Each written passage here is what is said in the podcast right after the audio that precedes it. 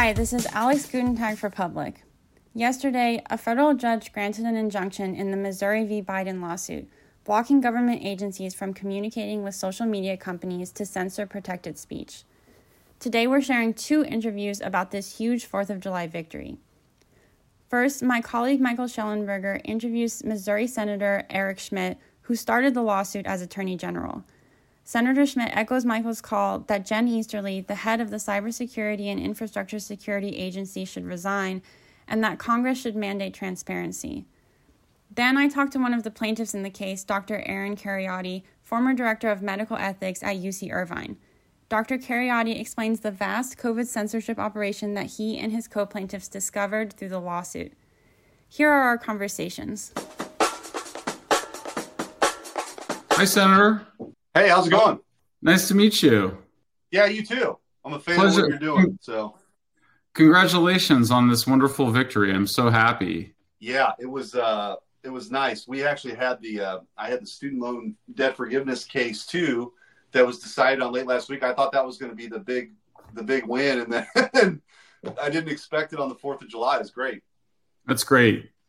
Um, well, let's get into it. I know you're very busy because you must have a lot of media requests today. So tell me what's so important about this ruling. Well, it's a big win for the First Amendment and people's ability to speak their minds, and I think it's a big blow for censorship. Uh, you know, when we filed this lawsuit uh, in the spring of 2022, so over a year ago, um, it was really kind of the opening salvo. And of course, you had the Twitter files that, that followed. But if you didn't have those two things, it's important to, to put this into context. None of this stuff would have come to light. And people would still be being called conspiracy theorists and you have no evidence and we've got to combat misinformation and disinformation. I mean, that's just a ruse for censorship. And now all of that has been exposed. Uh, this vast censorship enterprise, as we've called it, I know others have called it a, a censorship industrial complex, whatever you want to call it, it's censorship. And for me, um, uh, you know, I love this country. One of the reasons I ran for office is I, I, believe in the American idea, and central to that is people's ability to speak their minds freely, express their opinion in the town square or the virtual town square. And what we've seen here is the heavy hand of the federal government colluding with some of the biggest companies in the history of the world to censor speech and content, you know, and viewpoint um, uh, censorship. And that's just, it's wrong. And so I think this case is very important of exposing it and stopping it there's certainly more to do, but I think we should celebrate the big win on uh, Independence Day.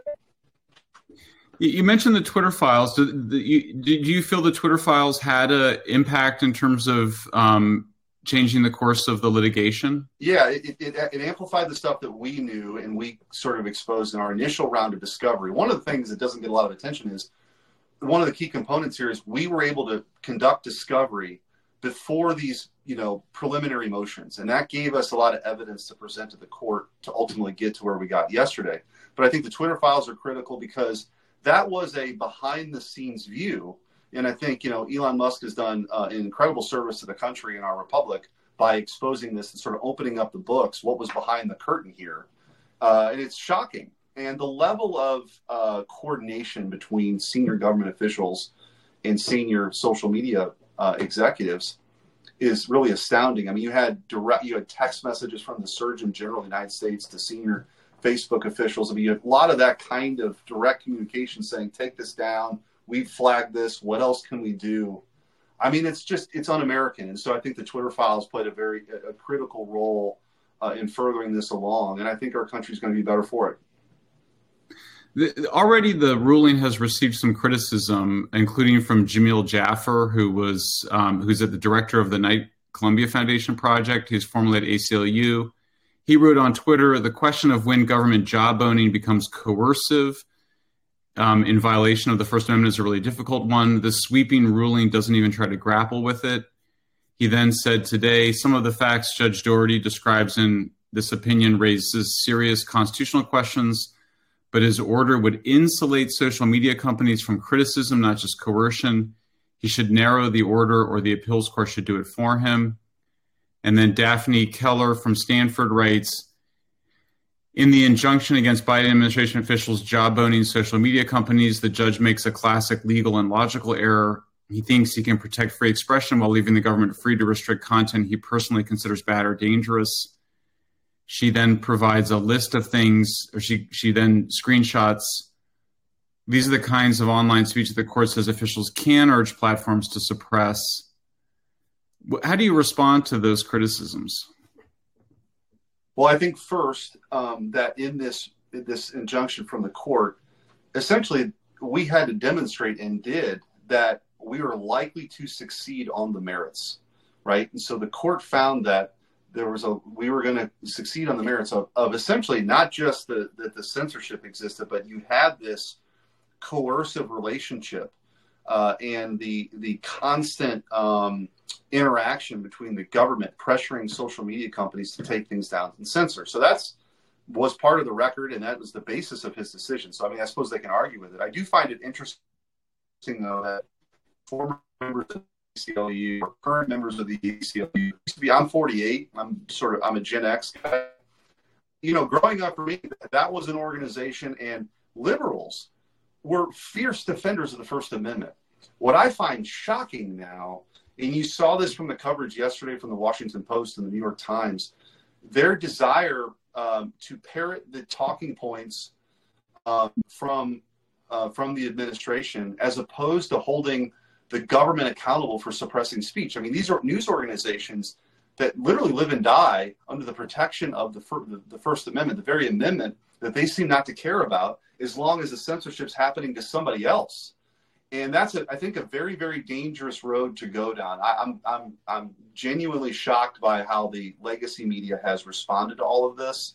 Uh, I don't think it's healthy, um, but I think we have to continue to press forward and make the case, and not only win the argument in court, but I think win the argument in the public. I think that what you see now a pushback from this general narrowing of the bandwidth of what's acceptable speech, whether it's political correctness or censorship um, these are these are fundamental issues that I think can unite the country, but are being used by you know folks on the left right now to divide people and say that the government has some interest in telling you what's misinformation and disinformation, and not just not just telling you, but censoring. Because part of this, I think, is we should have a robust discussion. I'm not afraid of anybody else's point of view on any topic.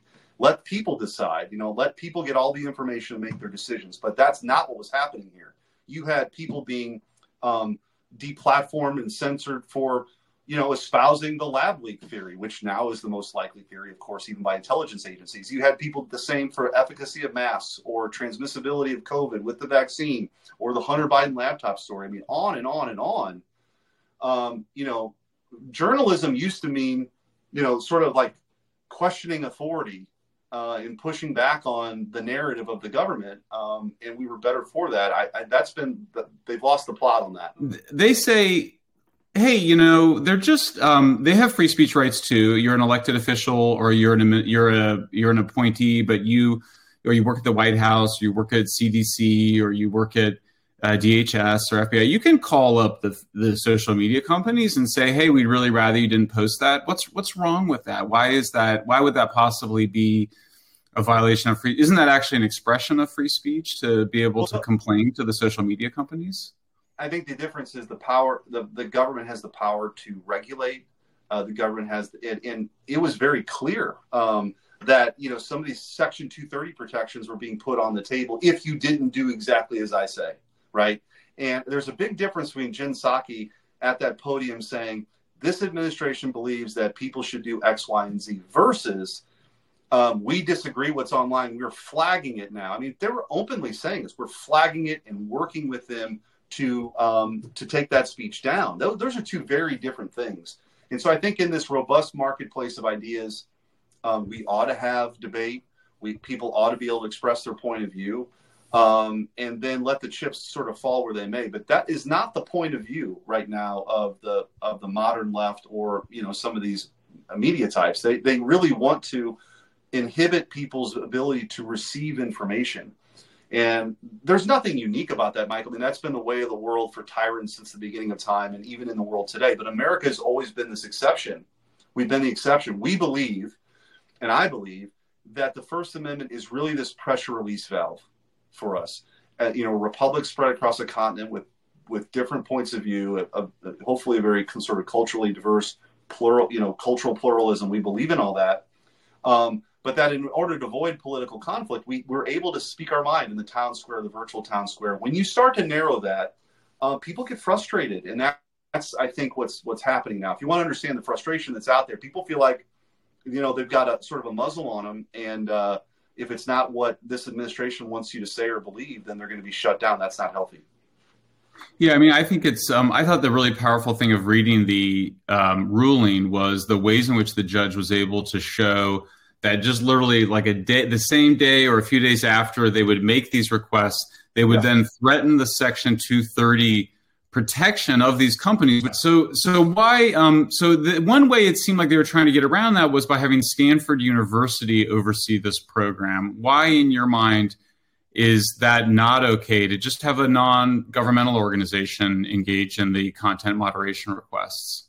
Yeah, because you don't get to outsource your censorship, and this, this is an end around. And I think you know, even in Washington, um, there, you know, in, in Washington State, there's been efforts to sort of outsource this content moderation uh, monitoring effort, and then work with media companies. And so it, it's just an end around. But ultimately, if the government is directing that, and the government is sort of bigfooting their way in and letting people know that you better do what we say or there's consequences, that's tantamount to the government doing it themselves. And I think that's a, a key aspect of this case. And also, I think it's worth noting that that the judge even notes in the or in the um, in the in the injunction that the sheer amount of this and the the the breadth of it from agency to agency, whether it's you know CDC or CISA or the, the FBI or, I mean, DHS or HHS. I mean, this is a massive uh, censorship enterprise. And, and they all felt perfectly comfortable, you know, exerting that kind of power to censor Americans. And that's the chilling aspect of it. And I think the, the court notes that, that, uh, um, that this is perhaps the most, um, you know, offensive uh, example of, of violation of First Amendment in U.S. history. And so I think this case is really important, not just exposing it, but stopping it and laying the groundwork to make sure this stuff never happens again. And what would you say to someone who says, you know, look, uh, so like they they jawbone a little bit, um, but uh, Facebook might take action on lab leak theory, but Twitter did not take did not do anything about lab leak theory. So therefore, there, you know, the First Amendment is fine. In other words, you have the voices are getting out. You just have these the rights of the platforms to make choices about their content. I mean, surely you're not suggesting that the content that that the platforms should be obliged to carry certain content. That that seems like that would also violate the First Amendment. So, doesn't this really just come down to the fact that um, um, that the social media companies can kind of do whatever they want, and and um, you know that really there's going to be a conversation, but ultimately um, I mean, is that sort of? I guess the other question is sort of, does that worry you that really just end up having Elon Musk and Mark Zuckerberg decide what's what's allowed here, or are we just doomed to having these big monopoly, big tech companies decide what we can listen to and and, and communicate? Yeah, I think it's important uh, to not to to your point to not conflate these two issues. So on one hand, you've got what is the government doing? Like the government is prohibited from censoring, right? The government is supposed to protect the First Amendment right, not infringe upon it. And what this case sets out to establish and has uh, is very unique. Most lawsuits have been filed against the big tech companies themselves. They end up in the Northern District of California and they never go anywhere.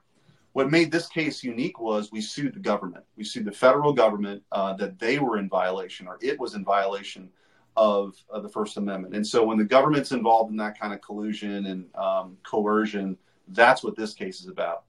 You know, what social media companies can and can't do with their terms of service or whatever, that's a different debate. And we ought to have that debate too. I mean, you know, you've seen, you know, Justice Thomas has sort of written about, hey, these are more like public utilities now. And, you know, whatever, wherever we want to land on that, that should be, you know, a legislative, like for me, for example, I filed a bill to say, look, if social media platforms are engaged in this, they lose their they if they're engaged in violating people's First Amendment right, they should lose their Section 230 protections, right? Because you know under the Telecommunications Act in 1996, the idea was that this would be an open platform, right? And they wanted to shield these open platforms from liability, what people might say, because it was very different than being a publisher, Time Magazine or CBS News, right? Where they have to kind of manage a lot of this or they can get sued.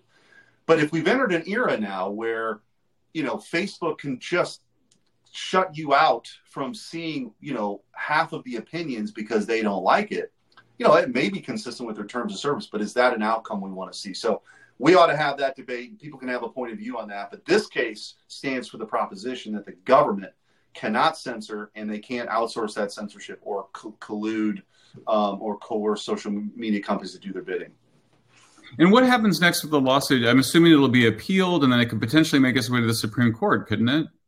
Yeah, I think that's the likely outcome. I would guess that the government would appeal to the Fifth Circuit Fifth Circuit Court of Appeals. Um, they'll get a panel there. It could go en banc, which means it's you know in front of all the the, the judges in that circuit. And then ultimately, I think I do think. I mean that it's a little bit further down the road, but it goes to the Supreme Court.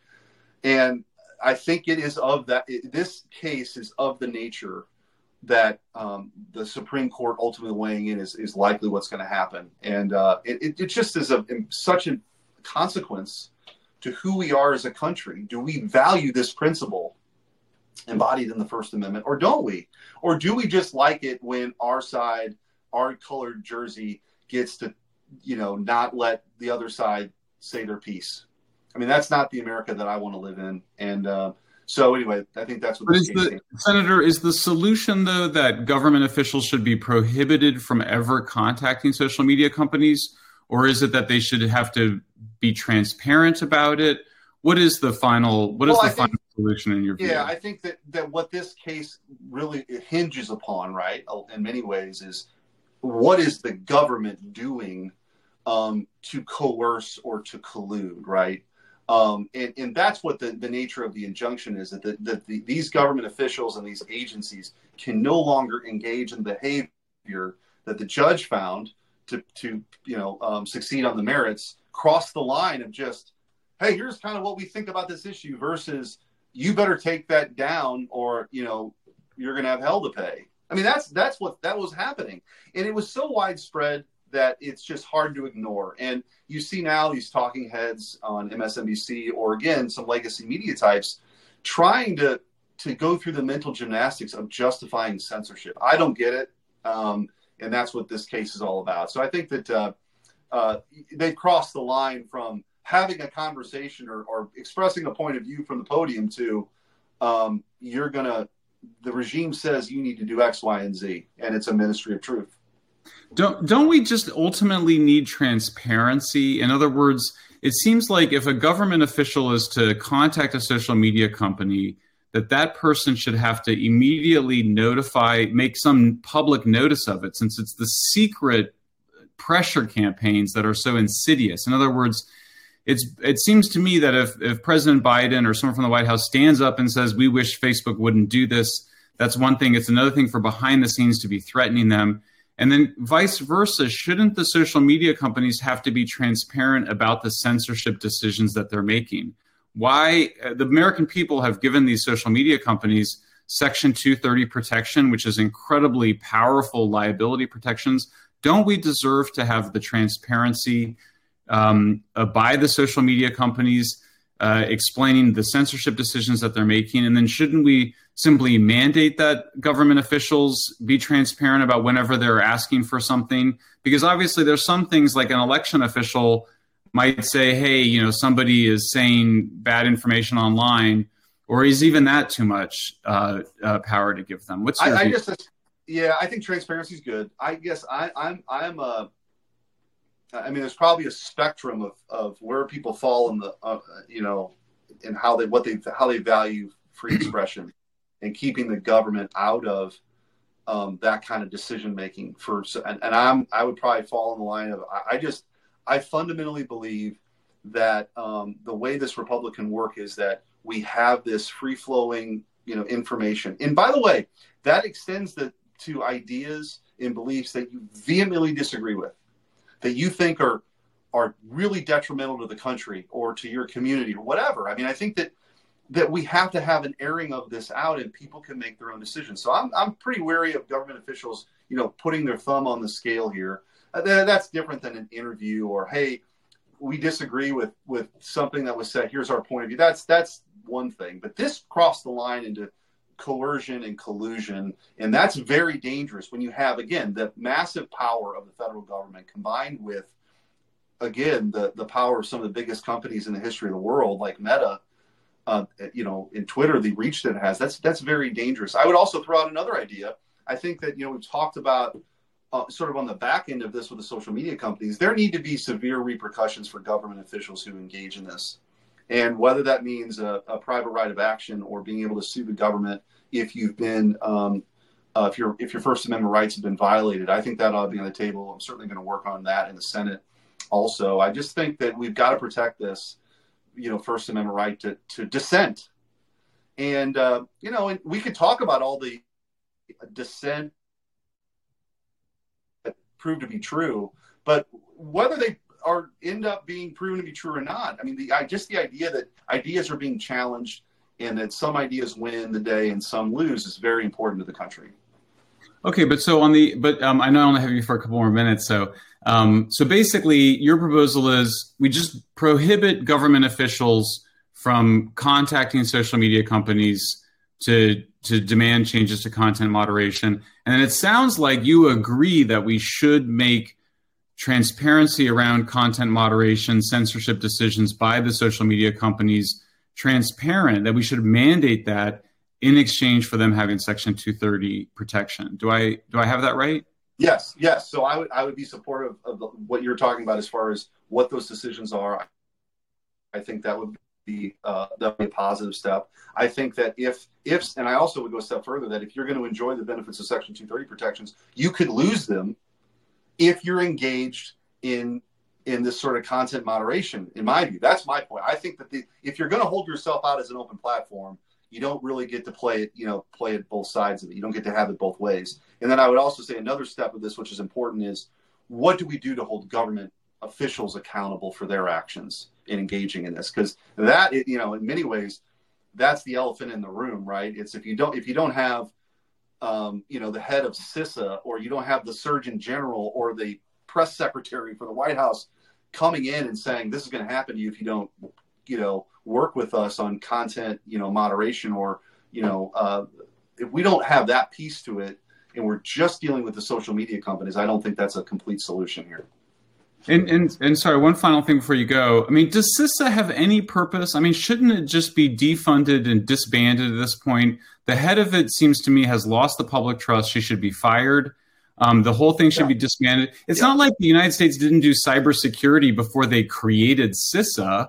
Um, these these don't these agencies just have to be abolished after they commit uh, violations of the constitutions that are so serious? Don't we just need to shut them down because they're just they pose too much of a danger to the American people? Well, first of all, Jenner Easterly ought to resign, no doubt about that. Uh, the head of CISA, and I think that that the people getting swept up in this now who were engaged in it, they ought to be exposed, and there ought to be consequences. Um, but I, I, think what's interesting is is I've talked to people about this lawsuit. And you start talking about the number of agencies involved and sort of sub agencies. A lot of people had no idea that these existed in the first place. So I do think, uh, you know, not that anybody pays attention to this, uh, Michael, but I gave my first speech on the Senate floor about a month ago. Um, and it's really a time where you kind of outline your your priorities as a senator. And a lot of these fights that I had as AG, you know, are important to me now as I come into my Senate service. And to me, my, my speech for this is the country in the history of the world because we believe in an idea, we believe in rights that come from God and protects rights. Franklin says as he walks out, you got a republic if you can keep it, because this is a very unnatural thing in the course of human history, right? To have this kind of freedom against the rulers, right? And so, uh, to me, the two biggest threats are the the uh, supercharged administrative state and these unprecedented attacks on free speech.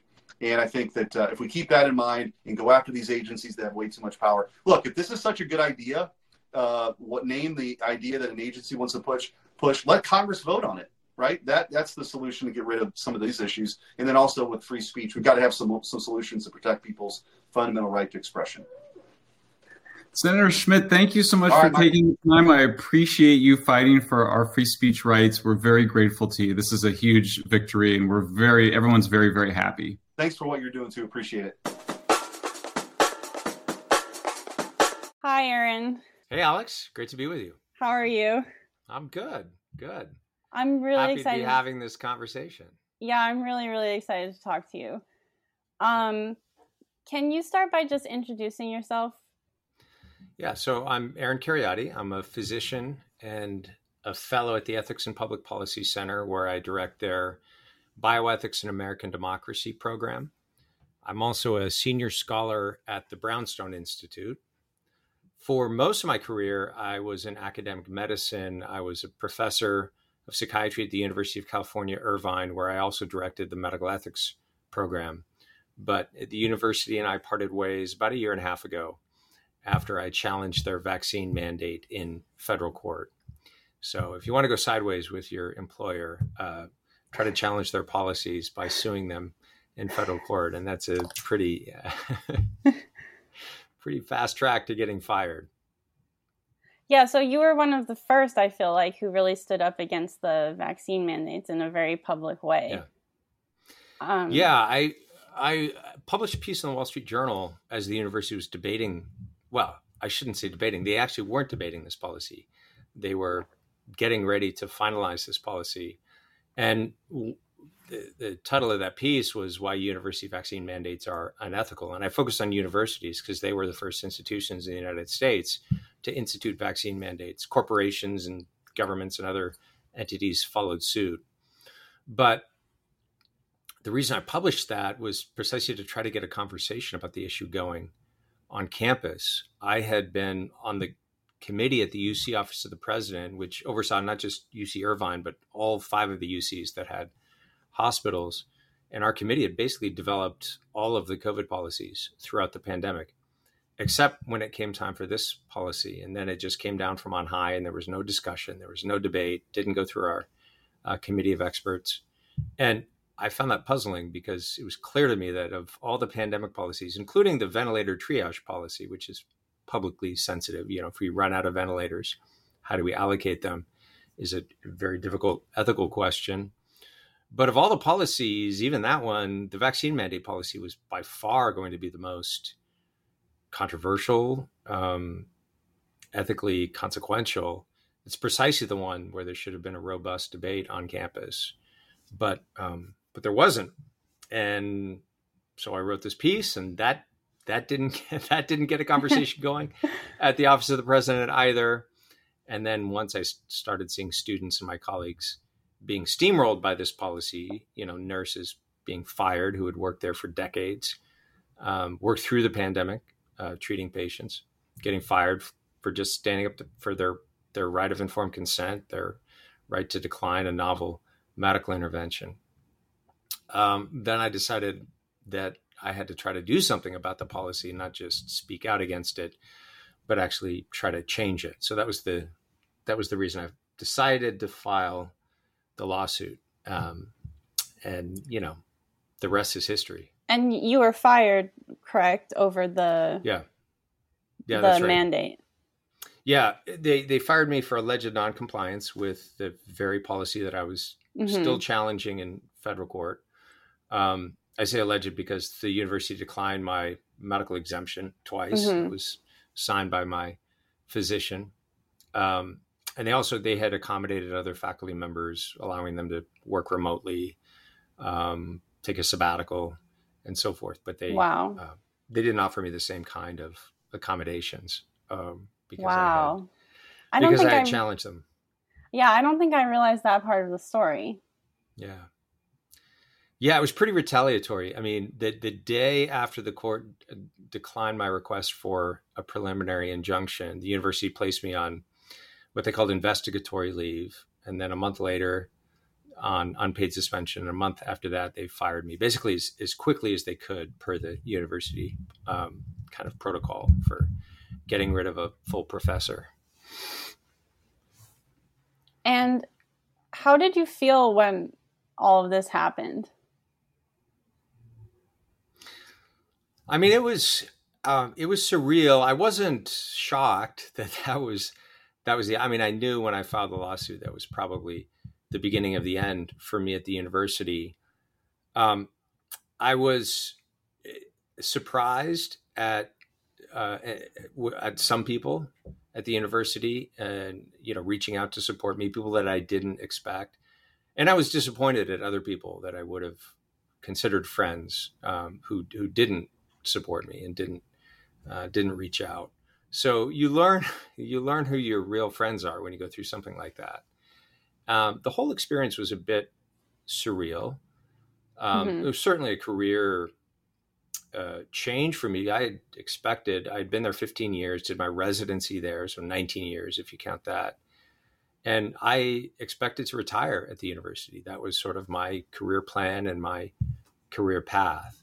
So um, I was scrambling last year to figure out how to put together a private practice quickly so I could continue seeing my patients. Um, and then, you know, figure out how I was going to make a living and put food on the table and um, you know, I'm the father of five children. I was the primary breadwinner for the family, and um, you know, so I had to uh, I had to figure things out pretty quickly. Fortunately, uh, some independent research institutes, some think tanks, uh, the Ethics and Public Policy Center, the Brownstone Institute, which I mentioned in my introduction, um, you know, reached out with with support. Lots of other people reached out with uh, with support including financial support. People from around the world. I had just a flood of correspondence after my story went public. So, so that part was actually edifying, uh, just mm-hmm. to see how many people, um, you know, were sort of grateful for someone taking a stand against irrational and harmful COVID policies. Yeah, did you do you think your background in psychiatry helped you understand some of the hmm. behavior that was going on at the time because now yeah. things are sort of normal and it's easy to forget the way that people acted, but at the time it was very intense. Yeah, it was. I mean, yeah, I, I think I was probably attuned to some of the social dynamics and the behavioral dynamics, you know, just based on my training and my clinical experience with people, um, it was clear that people were behaving primarily out of fear. And mm-hmm. you know what we know what we know about fear and anxiety is that it clouds our thinking, and that um, w- when people are operating in a state of fear, they often make uh, mis- misjudgments. Um, I mean, it affects our thinking and it affects our behavior. They often act out in ways that are impulsive and sort of desperate. And I think we had deliberate attempts. Um, I, actually, I don't think I know we had deliberate attempts on the part of governments to increase the level of fear in the population. Yeah, because that's a good way to control people, and it turned out to be very, very effective. People, people did things. I mean, if you were back in 2018, if you would have told people, look, in a, a year or two, you know, you're going to have to you're going to have to show a QR code demonstrating that you've injected a novel substance into your body that the public health authorities wanted you to take just to get on a plane, get on a train, go to a restaurant or a concert or gather in a public place. Americans would have looked at you like you just landed, uh, you know, on the earth from Mars or something. What are you talking about? We would never accept a regime like that in our country where we have, you know, freedom of speech and freedom of association and you know bodily autonomy to decide um, you know what medications or injections we do or don't want to take as competent adults that just sounds crazy mm-hmm. but after a year of emotional and psychological abuse essentially from lockdowns social isolation yeah. um, people were ready to do any they were desperate they were ready to do anything to get back to a semblance of a normal life and um, and that that made it possible for many people to essentially be coerced um, under duress to uh, to take something that turned out to be neither effective for very long or uh, or safe. Certainly not safe in the way that it was that it was touted. Yeah, I think that's something that gets forgotten is the way that lockdown impacted the vaccine mandates yeah. and the attitudes around it because it was psychologically very difficult for a lot of people, very understandably. And that sort of positioned um, or paved the way for some of yeah. the extreme resentment towards unvaccinated people that we saw. That's right. Yeah, the unvaccinated were characterized as the only remaining obstacle, the only reason that you're not able to get back to normal. So they're the ones kind of, you know, even though it was the government that was restraining our rights and removing yeah. them, um, or private corporations or whoever, um, it, the blame was placed on the unvaccinated. Uh, blame was not placed on a product that failed to stop infection or transmission. Blame was not placed on the misguided lockdown policies, which never stopped the spread of the virus either and were um, extremely harmful and misguided from the beginning. Blame was shifted onto the uh, the scapegoat, uh, which was the unvaccinated, non-compliant people, and that that was that was very effective. Mattias Desmet and others have described the social dynamics of how this this kind of mass formation process works. Um, Rene Girard's work on the scapegoating mechanism in, in society also, I think, goes a long way to explaining a lot of the social dynamics that we saw. But it was incredible the just the level of vitriol and hatred that many people openly expressed toward individuals who declined vaccination. Yeah, um, I mean, I know you said that you were able to kind of meet a lot of people through this experience and it was edifying in a lot of ways, but how did it feel to be scapegoated? I mean, at a base level? Um, well, I think it would have been intolerable without strong support from my family, um, strong support from my wife, uh, it was hard enough with you know the people closest to me who loved me and cared about me, uh, supporting me. It, it, was hard enough with even with the sort of growing community of I guess pandemic policy dissidents that I was connecting with, and with all the people from around the world, you know, reaching out to me and um, and thanking me. So I think without that, uh, you know, I I can't imagine. I mean, it would have been terribly alienating and isolating. Um, it would certainly make most rational people doubt their convictions, um, even if they were firmly grounded and you know firmly tethered to reality and uh, good empirical science and so forth. So these are enormously powerful social forces um, that that permit human beings under the under certain historical conditions and circumstances uh, to you know basically uh, to, to do m- massively harmful things, uh, sometimes downright evil things. Uh, you know, we saw this in Germany in the 1930s. Uh, we we saw it basically. If you look at all the totalitarian systems of the 20th century, you had a process like this of um, taking uh, taking a society where there was a lot of fear, there was deliberate attempts to isolate people socially, and then there was a process of scapegoating the other uh, to try to consolidate power and as a kind of quasi pseudo substitute for real social solidarity. Um, and you know, so you get you get people informing on their own parents who ask questions about the regime, and we saw the same thing during the pandemic. Um, it's the, the, the social dynamics have been well described by uh, Desmet, by Hannah Arendt, and and others. And you know, we tend to think of the Germans of the 1930s as uh, people who were somehow built differently than us, and that mm-hmm. kind of thing could never could never happen here.